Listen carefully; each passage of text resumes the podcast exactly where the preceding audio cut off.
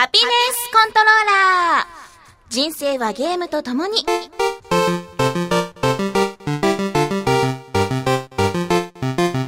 この番組は エフピーエス から美少女ゲーム、さらには洋ゲームまで、私 ディージェー みすずの生きる糧となっているゲームについてご紹介。もうどうしてお母さん起こしてくんないのよ。こんなんじゃ入学式早々遅刻して私の高校生活はもう台無しよ。ドン。いったたたたたた。君大丈夫かい？っていうか、なんでさんびゃくろくじゅうのパッケージを加えてるんだい？あ、昨日遅くまで エフピーエス してたの間違えちゃったテーベロ。そんなちょっと引くぐらいのゲーマーである私のお気に入りを次々にご紹介します。たまにはゲーム以外のこともお話しますが、大体が Z して。それより、あなたはもしかして、箱パンマン？次回へ続く。続かんわ。続くわけないやん。いやもうさ、あの、最初のね、な, なんだっけ、ハピネスコントローラーレベル、えー、まあ、じゅう半ばぐらいまでは私もうずっとオープニングを考えてたんだけど、もう途中からね、ディレクターに任せるようになったんだよ。私ほらゲーム紹介も考えるし、まあ、その他のフリートークもいっぱい考えるわけで、ディレクターにもちょっとお手伝いしてもらおうと思ってオープニングを考えてもらってたらこのありさまだよ。おもろないわ。ツイッターでも言われとったやんけ。最近面白くないみたいな。ほら、どうすんの？あの、もうきついです。じゃあもう私も考えるわ、ちゃんと。もうどうすんのこれ、どうしたら収集がつくの。いやでも傑作もたくさんありましたよね。その点は褒めていただきたいです。ちょっといつか聞き返してみようか。オープニングだけ全部ねね、まあどういったのがあったか。うん、いやもうさっきのオープニングもさ、作り直してこれだからね。もうその前とかひどかったんだよ。今さら春日ネタみたいな、今みたいな、今やっちゃうのみたいな。いやうまくできたと思うんだけどな、これな。ちょっと没ネタ言おうか。言わん、言わんでもいいです。えー、東中出身荒木美鈴、ただの人間には興味ありません。この中に宇宙人、未来人、異世界人、超能力者、スナイパー、実績中、シンジケートを一緒にコープしてくれる人がいたら私のところに来なさい、以上ってさ、思んないよ。ダメダメですか。うん、じゅってんひゃくてん中。すいません。うん。まあ今度から私もちゃんと考えるので、もっとあのクオリティをさ上げていこう。はいはい、はい、というわけでハピネスコントローラーレベルにじゅうろく始まりました。もう一度言っておきますが、オープニングは次回に続きません。さあさあ、あの本当に私事になるんですが、あとゲームもあまり関係ないんですが、ちょっとお話ししたいことがあります。えー、大事な話です。嘘です。そんなでもないです。これまで、あの、期間限定で、おいっ子、めいっ子、あと姉がうちに同居してますという話を、同居しますという話をしましたよね。で、そのために私は、自分の部屋にモニター買って、で、ゲーム環境を整え直したわけなんだけれども、これがですね、えー、同居が期間限定ではなく、これからずーっとということになりました。まあ、何が起きたのか大人の皆さんはもうわかると思うんですけれども、察してください。これから私は、えー、ちょっと賑やかになりますね。ずーっと中学の頃から母と二人暮らしだったのが、えー、母、姉、私、甥っ子、こうた、そして姪っ子のみほというごにん暮らしになります。うん。まあ最近はそのゲームも全然普通に、リビングの大きいテレビでもやってるし、キネクトもやってるからね、全然大丈夫なんですが、まあ、あんまりおいっ子ちゃんめいっ子ちゃんに危害がねないように、人前というかその子供たちの前でやるときにはちゃんと、えー、セロを守ってやろうかなと思ってます。うん。さあというわけで、まあ、最近の出来事といったらそんな感じで、姉がね、あのバツイチになるぐらいかな、言っちゃったよ。あのー、にじゅうきゅうさいです。どうでしょうか。真面目です。私とも性格は正反対で。とにかく几帳面で、もうズルをするっていうことを知らないような両親の塊なんよ。もうすごいの。だってなんかこの今日も話したんだけど、すごい好みじゃない人でもね、お金があったら結婚するかっていう話をしてたのよ。で私するよするよ、お金があったらするよって言ったんだけどいい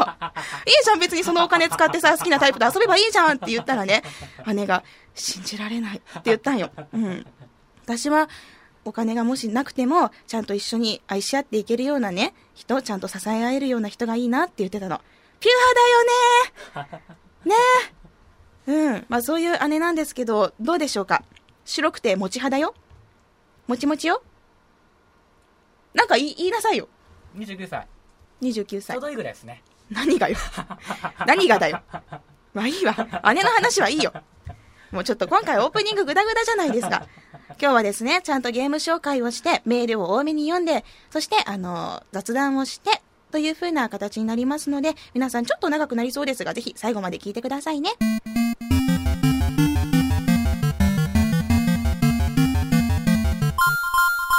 今日のゲーム紹介コーナー、紹介するタイトルはバレットストームです。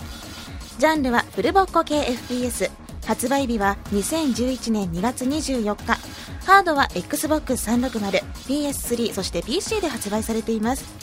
このバレットストーム、私お気に入りのゲームなんですが、まず特徴としては攻撃方法がすごく多彩で、敵に銃弾の嵐をぶち込んで好きにお料理することができます。まあ、お料理というのは比喩であって、あの好きにいろんな方法でもう好きに倒せますよという意味ですね。で、あと エフピーエス って楽しいなと心から思わせてくれる、そんなタイトルです。じゃあ簡単にストーリーを紹介します。舞台はごひゃくねんごの未来です。主人公のグレイはかつて軍内部で最強と恐れられていた部隊デッドエコーのメンバーで、指揮官であるサラの将軍からの指令は常に確実にこなしていました。しかしある任務の途中、グレイはサラの将軍の犯罪行為の証拠を見つけ、しかもそれに自分たちが知らず知らずのうち加担させられていたことを知ってショックを受け、仲間と共に軍を飛び出してしまいます。それからデッドエコーのメンバーの首には賞金がかけられ、サラの将軍から命を狙われる身となってしまいました。そして銀河の果てまで逃げていたグレイたちデッドエコーのメンバーだったんですが、偶然サラの将軍率いる軍艦ユリシーズに遭遇します。巨大な軍艦と自分たちの小さな宇宙船、勝てないことは明らかだったんですが、酒を飲んで気が大きくなっていたグレイ主人公は無謀にも軍艦に攻撃を仕掛けます。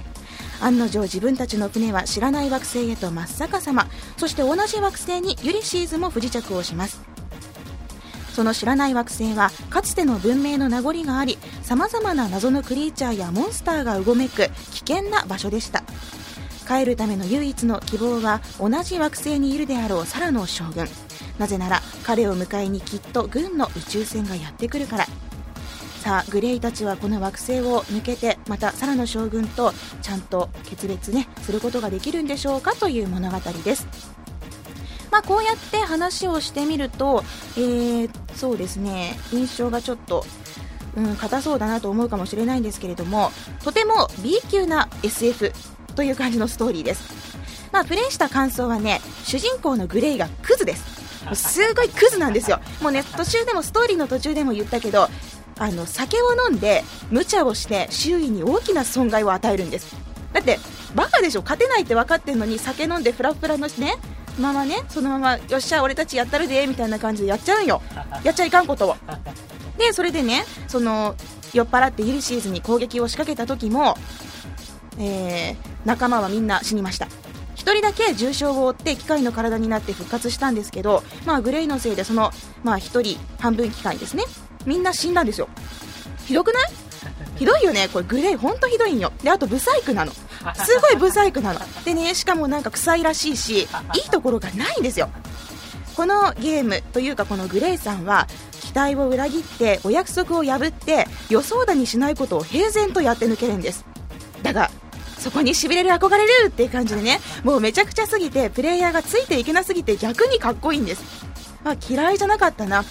あの展開も主人公もあとまあ他のキャラクターも結構クズが多いんですけど、なんてか嫌いになれないんですよね。じゃあこのゲーム、とにかく エフピーエス って楽しいと心から思わせてくれますと最初に言ったんですが、その魅力っていうのがね、戦闘なんですよ。とにかく戦いが楽しいんです。多彩な攻撃方法、スキルショットっていって、えー、銃撃と最後のとどめの組み合わせを使いながら戦っていきます。このゲームは普通の銃弾を打ち込むだけの エフピーエス じゃなくって、キックとリーシュを使いながら様々な攻撃方法を組み合わせていきます。リーシュっていうのは電気製のムチみたいなもので、これを敵に向けて放つとうおーとかギャーとか言いながら遠くの敵がわーんとこっちに飛んでくるのね。でこの飛んでくる瞬間と、もう一つキックで蹴り飛ばして宙に浮かせた瞬間はバレットタイムって言って、敵の動きがスローモーションになるんです。キックで蹴った時と粒子を使って敵を手繰り寄せた時、その時はもうスローモーションでゆっくり飛んできてうおーって感じになってるので、もうここで自由に敵をレッツクッキングですよ。もう好きに倒していいです。好きに倒すって言っても、まあ想像するのは多分ヘッドショットするとか、まあ、あのナッツショットするとかそういうのだと思うんですけど、そんなんだけじゃないんです。基本的にできるのは打つことと蹴り飛ばすことなんですけど、これがね環境によっていろんな倒し方ができるんです。まあ普通に頭を重点的に狙えばヘッドショットっていうスキルがね、スキルの殺し方ができます。あと電線がショートしているところに蹴り飛ばして感電死をさせるとビリビリっていう倒し方ができます。他にもチクチクって言ってサボテンにね蹴り飛ばして串出しにするとチクチクのスキルが解放されます。解放っていうかその倒し方ができます。あとは重たいものを蹴り飛ばして壁にこう壁と重たいもので挟んで敵をぺしゃんこにするっていうパンケーキっていう倒し方もあるし、敵の喉元を打って倒すオート反射っていう倒し方もあるし、あと敵のおけつね、あのお尻を打って倒すっていうのが裏口から侵入っていうねあの倒し方もあります。あとは回ってる巨大なファンとか、あと飛行機のプロペラにぶち込んで、まあ、どうなるか分かるよね。もうそれはもうスライサーですよ。そのスライサーしたりとか、まあ、こういう風ないろんな倒し方ができるんです。まあ、普通にあのあの普通にそのスキルを使う、自分のスキルを生かすっていうのだったらトリガーから指を離さずにに体の敵を倒す、まあ、正確に倒すっていうスキルがあったり、あとはショットガンで上半身を吹き飛ばすとトップレスっていう倒し方ができます。違くない？意味トップレス、確かにトップないけどさ、トップレスって言ったら私あのポロリンの方かと思ってたんだけどね、このトップレスは違うんだよ。あとは下半身の方を吹き飛ばすと短足野郎っていう倒し方ができます。どうこれ普通じゃない倒し方ができるんですよ。もうできるだけ残酷な倒し方をすることで経験値が入って、その経験値で武器やスキルをアンロックできるんです。この銃撃ととどめの組み合わせは本当に多彩で、もう新しいオブジェとか新しい環境を見るとこんな倒し方もできるんじゃないかと喜んで試してしまうんですね。でこれでポイントが入ってうひょー楽しいみたいになるんです。あともう一つもう一つ戦闘でここがすごいって思ったのがスナイパーライフルなんです。まあ普通にゲームを進行していくとスナイパーライフルが落ちてるんですね。で私スナイパーライフル大好きじゃないですか。ヘッドショットの達人じゃないですか、ね、すごく喜んでそのスナイパーライフルを拾ってスコープを覗いて敵を狙って撃つ。そうすると頭が飛ぶとなりそうなんですけど違うんですよ。あの撃つと最初驚きますよ。スローモーションになってなんとスナイパーライフルの銃弾の視点になるんです。すごくない？自分が飛んでいくんよ。グイーンってこうスローモーションで敵に向かって飛んでいって、でそしたら敵がそれに気づいてうわーみたいに逃げようとするから、そこの逃げてる方向にググッとググッとコントローラーで操作して確実に頭を狙っていくんです。敵も動くし自分も動く、スナイパーライフルの弾になって動く。そこでスパーンとうまく当てられた時の快感がすごいんです。この当たる瞬間にスローモーションが解除されるという、もうなんかすごいまたね憎い演出でさ、すごい楽しいのよ。もうだから私すごいこのスナイパーライフルばっかり使ってたな。面白いからこれはねぜひ体験してほしいなと思いました。さてこんな風に私いろんな倒し方をして、もう、もうねストーリーもあのストーリーはひどいって感じのクズじゃなくてストーリーはひどいんだけど、あのー主人公もクズでねダメなやつなんだけど、もう本当にこの戦闘が楽しくて楽しくてやめられなかったので、こうやって私がおすすめすると、まあ、皆さん Amazon とかを、ね、チェックされると思うんですけど、バレットストーム実は評価がとっても低いんです。それには訳があります。規制が厳しいからなんです。実はバレットストームの日本語版はあの血とか傷とかが描写されず、せっかくのこの楽しい戦闘が台無しになってるんです。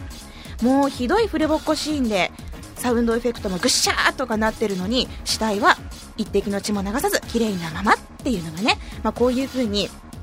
なんていうのかな、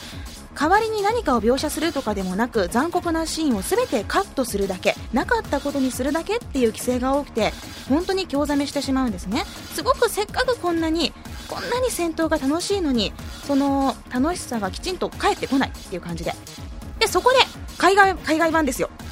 私は日本語版でサクッとストーリーを追いながら戦闘方法を勉強して、でそしてちゃんとエンディングを迎えたらもうすかさず海外版をインという感じでね、海外版をポチッと買いました。もうそうするとね、すごいよ海外版。もうね、規制ゼロだからさ、もう熟しきったウレウレのトマトをぶちゃっと指で握りつぶしたような、もう手のひらでぐちゃっとつぶしたような エスイー と飛び散り方ね、まあ、何が飛び散るとは言いませんけれども、あとはもう脆いあの泥でできたお人形さんのようにちぎれていく獅子と頭、すごい描写なの。もうね、えぐいの。見たかったのはもうこれなんだよとにどめの海外版でかなり楽しみましたね。うん、まあ、このバレットストーム、皆さんにもぜひ日本語版を遊んだ後に海外版を手に取ってほしいなと思います。というか、まあどっちも遊んでもらえたらいいんですよ。その主人公のくずっぷりと、あとそのなんていうのかな、戦闘のエグさ、楽しさを見てほしいので、ぜひどっちかだけじゃなくて両方とも見てほしいです。パワフルで爽快で派手でとにかく好みです。もう私はこういう戦闘が楽しい エフピーエス、ティーピーエス が大好きです。でね、くずくず言ってますけど、なんだかんだで主人公が好きになるし、最後までにてんさんてんするストーリーはもうずっとね、プライあのプレイヤーの期待を裏切りまくりで面白いです。 エフピーエス が好きだという人にももちろんのこと、やったことがないという人にもおすすめです。なんといっても難易度設定はごだんかい、ベリーイージーからベリーハードまであって、ベリーイージーの説明文がシューティングを遊んだことがないプレイヤーかおばあちゃん向けの難易度って書いてありますから、まあ、おばあちゃんでもできるぐらいの エフピーエス ってことで、皆さん初心者の方も遊んでみてください。私は今ベリーハードに挑戦しています。さあ、今日か、えー、今日紹介したのはバレットストームでした。皆さんぜひ遊んでね。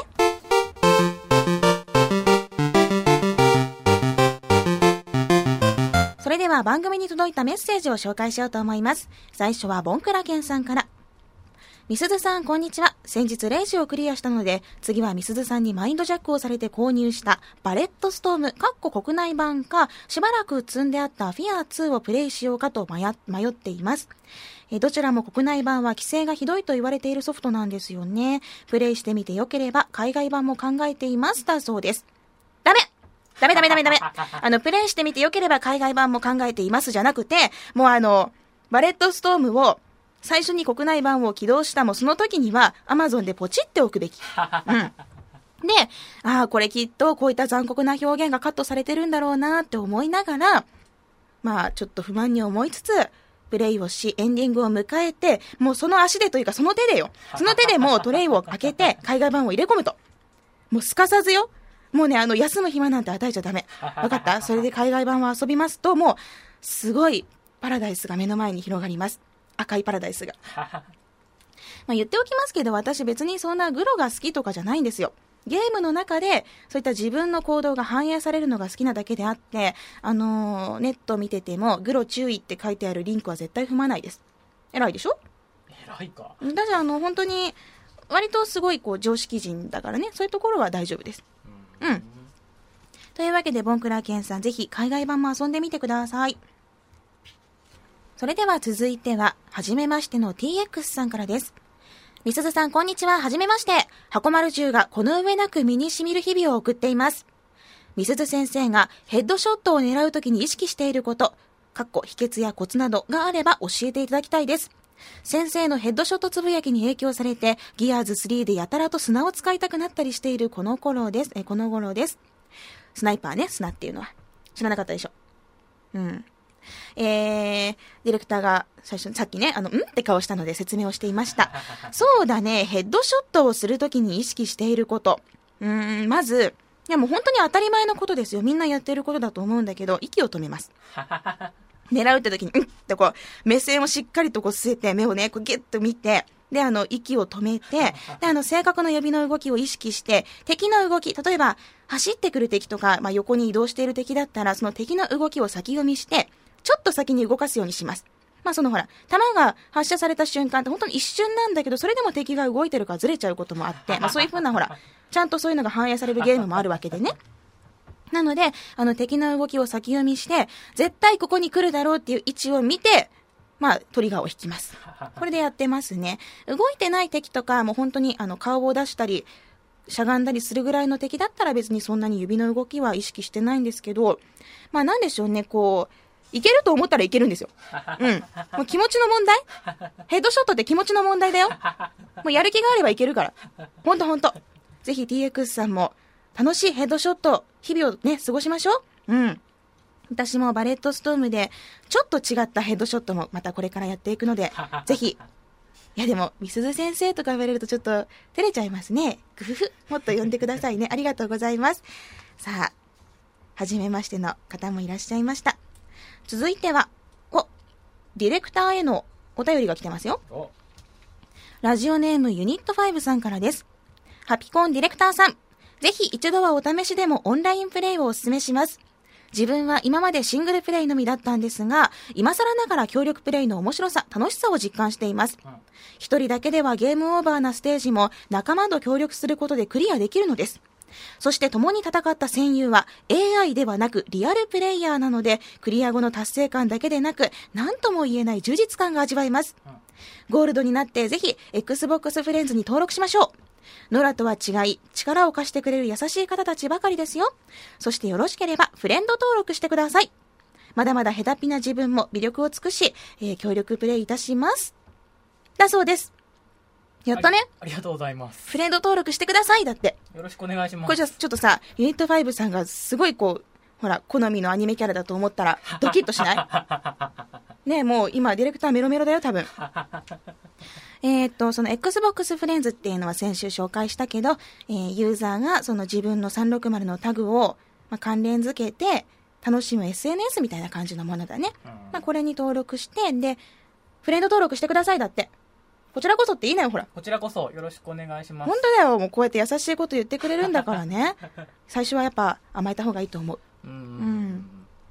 まあ、まだまだあのディレクターにはそのゴールドの良さっていうのが全部使って伝えきれていないので、私からもいろんなこういったゲームでこういった遊び方ができますよっていうのを、まあね、あの紹介していこうかなと思ってます。あの エフピーエス をやったことないんですよ。だったらほらおばあちゃんでもできるバレットストームだよ。おばあちゃんでもできるんだからですかね、うん、あちょっと参考にしてみたいと思います。やったれやったれ。ありがとうございます。はい、というわけでユニットファイブさんありがとうございます。では続いては久米さんからのメッセージです。大体が Z 指定のみすずさん、こんにちは。こんにちは。えー、先日ついに発売になった麻雀ドリームクラブやってますか？私も過去麻雀ゲームはかなりの本数をやっているつもりなんですが、どんなに好きなキャラクターでもゲームとはいえ、実際に麻雀の卓を囲むと話は別というか真剣モードになってしまうというか、今まで好きだったキャラクターがその麻雀ゲームのせいで嫌いになってしまうということが多々あり、麻雀ドリームクラブの購入をためらってしまっています。みすずさんはどうですか？一押しのみやんちゃんのこと嫌いになってたりしませんか？うーん、私実は麻雀ドリームクラブ買ってないんですよ、えー、インサイド Xbox でこれ気になるって言ったものの買ってないんですよ、えー、うん。なんで？麻雀わかんないから。あ、そうなんですか。うん。えー、もったいないですよそれは。えー、だってこれ麻雀ドリームクラブってチュートリアルみたいな、そういった優しく教えてくれるパートとかあるのかな。うんうんうん。あったらいいですけどね。うん、麻雀知らないと楽しめないっていうのはちょっともったいないかもしれないですね。でしょ？覚えるべきですよ。でしょ？スナイパーライフルの使い方が分からないのに エフピーエス 始めますみたいなもんじゃん。それちょっともったいないじゃん。うんうん、ね、ちょっと違ったけどさ今さ、うん、あウィキ見ながらできるんだったらやってもいいかも。麻雀ウィキ。麻雀以外のなんかでもいいのかもしれないですね。麻雀は分からんけど、僕将棋は分かるんで。またまたミヤンタンと将棋で何それ、知的アピール。戦いたいです、ね、私だってオセロできるよ。じゃあオセロで。オセロはね角を取れるよちゃんと、えー、なんかそういう感じのキャラゲーがあって、あとね五目並べできる。あ、そうですか。うん、そうですか。あの囲碁わかんないけど五目並べはできる。すごいでしょ。うーん、うん、すごくはないでね。麻雀さ強かったらさ、女性が強かったらかっこいいよね、うんうんうん、いるじゃんほらプロの麻雀してる人で美少女とかね、うんうんうん、ちょっとあれ憧れるんよね。うん、うん、じゃあこれからは、えー、趣味はゲームで特技はヘッドショットと麻雀ですとか言えたらまたなんか広がんないかな幅。どういう人だよ。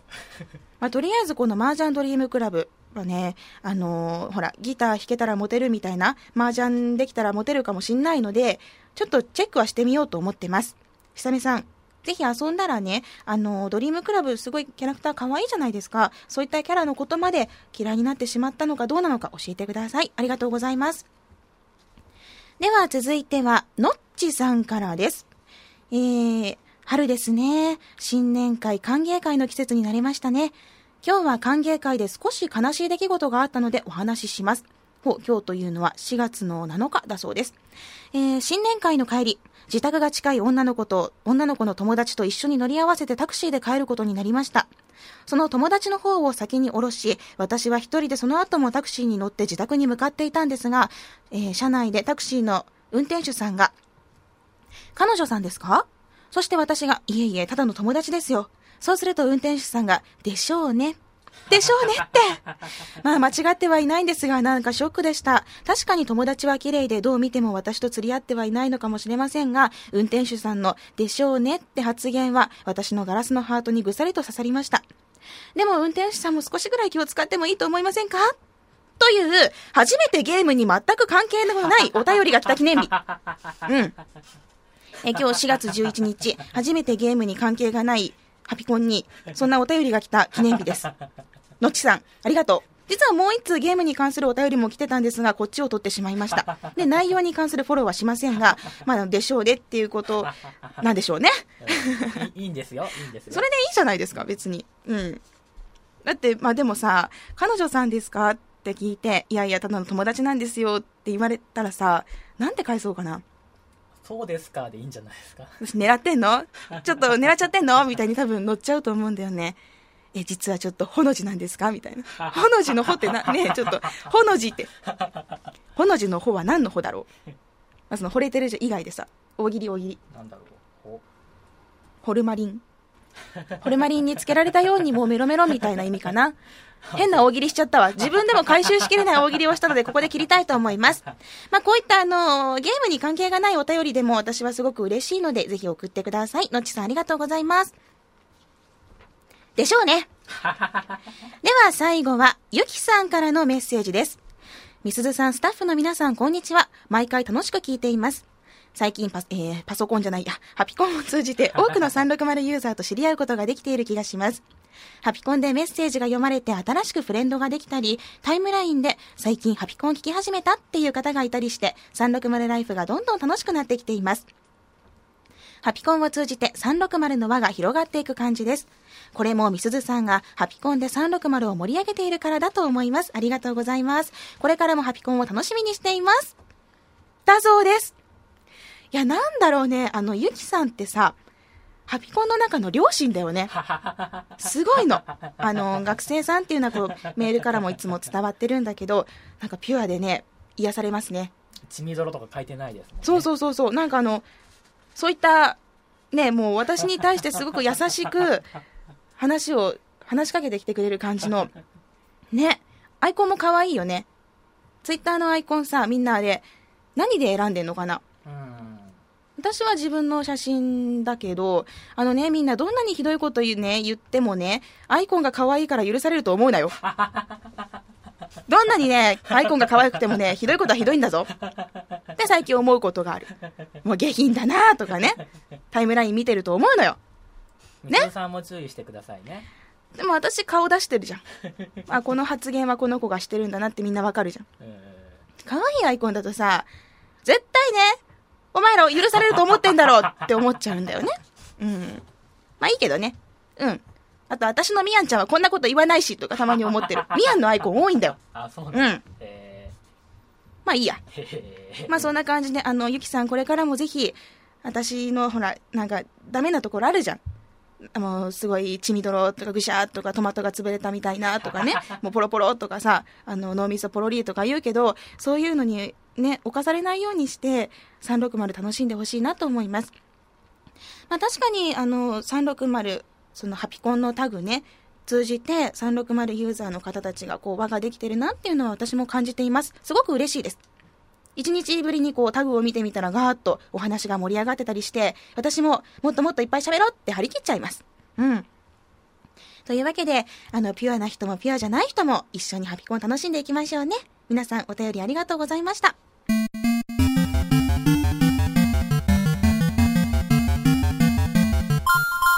では続いてはツイッターのハッシュタグを拾って読んでいきたいと思います。今回はね、あのメッセージをちょっと多めに紹介したので、ツイッターの方は少し少なめです。じゃあ今回はどのようなツイートが届いているでしょうか。今回のハピコンタグでは エックスボックスさんびゃくろくじゅう じゅっしゅうねんキャンペーンのツイートもいくつか届いてました。この エックスボックスさんびゃくろくじゅう じゅっしゅうねんキャンペーン、えー、先着さんじゅうまんにんに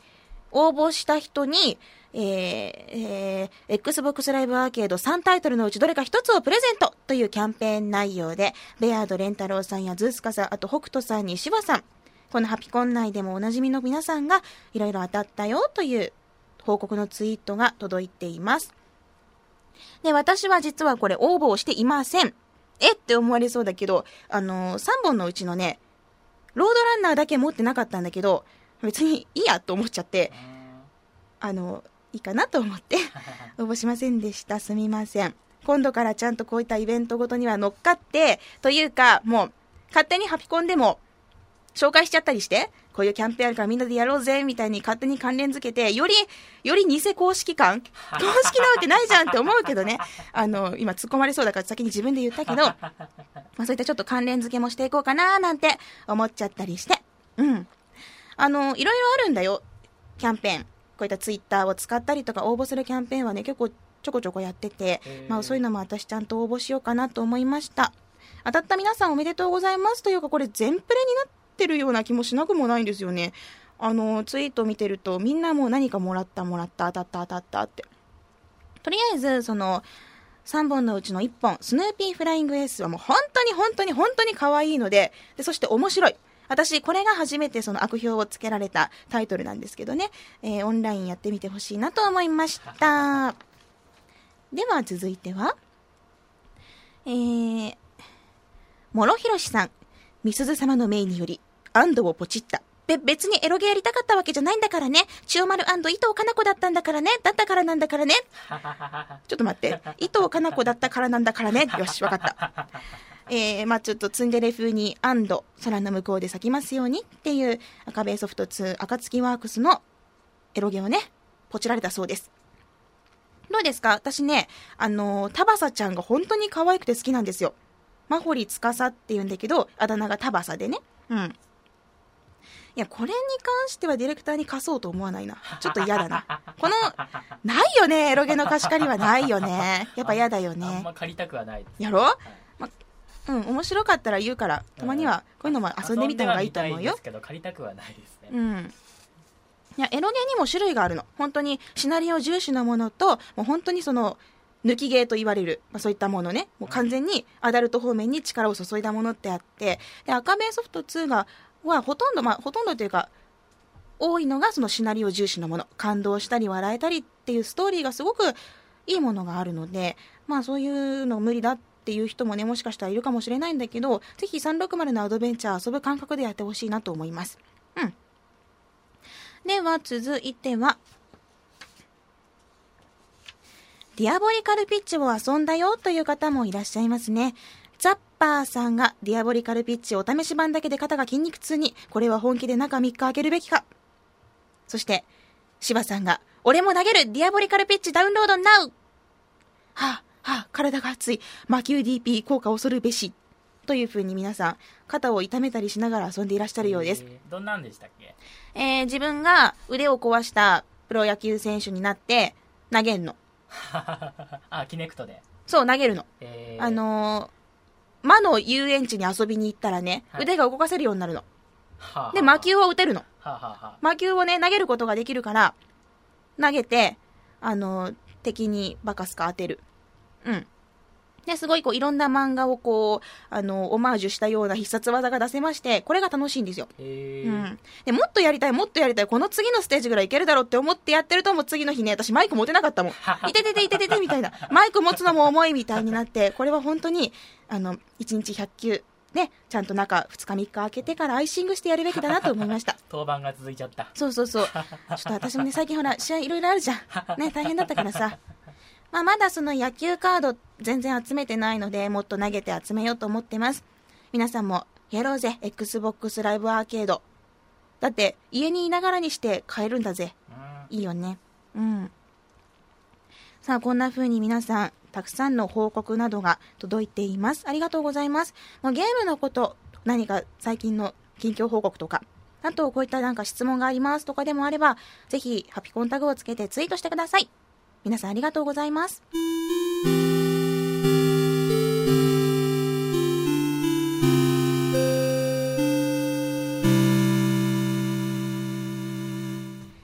あ、そろそろエンディングです。番組の最新情報は、ラブ エフエム のウェブサイ、おー変わっとすげえ。あ、ありがとう。ラブ エフエム のウェブサイトからチェックしてくださいね。 ユーアールエル は ラブエフエムドットシーオードットジェーピー エイチティーティーピーコロンスラッシュスラッシュラブエフエムドットシーオードットジェーピー です。パソコンかスマートフォンからアクセスするとポッドキャストのコーナーがありますので、そこからハピネスコントローラーを選択してください。メールフォームや私みすずのブログへのリンクもあります。そしてツイッターのハッシュタグはシャープハピコンシャープ エイチエーピーアイシーオーエヌ。 番組に関することをつぶやくときにはぜひ使ってください。ということで今回はここまでです。絶対早くアップしてよね。ハピネスコントローラーレベルにじゅうろく、お相手はみすずでした。また次回をお楽しみに。ハピコン語りたがりの見せたがり。今までに撮った活弁映画さんびゃっぽん、自作自演活弁映画監督山田博乃と、あらゆるものにツッコミを入れる何でも添削家赤ペン滝川先生が語り尽くして見せ尽くすアメとムチのふつかかん。スペシャルゲストに元銀ギラ太陽図の女優たちによる月光亭一門も登場。しがつじゅうさんにちとじゅうよっか、会場は福岡天神西鉄ホール。チケット好評発売中。詳しくは ラブエフエム のホームページまで。面白すぎて腰が抜けます。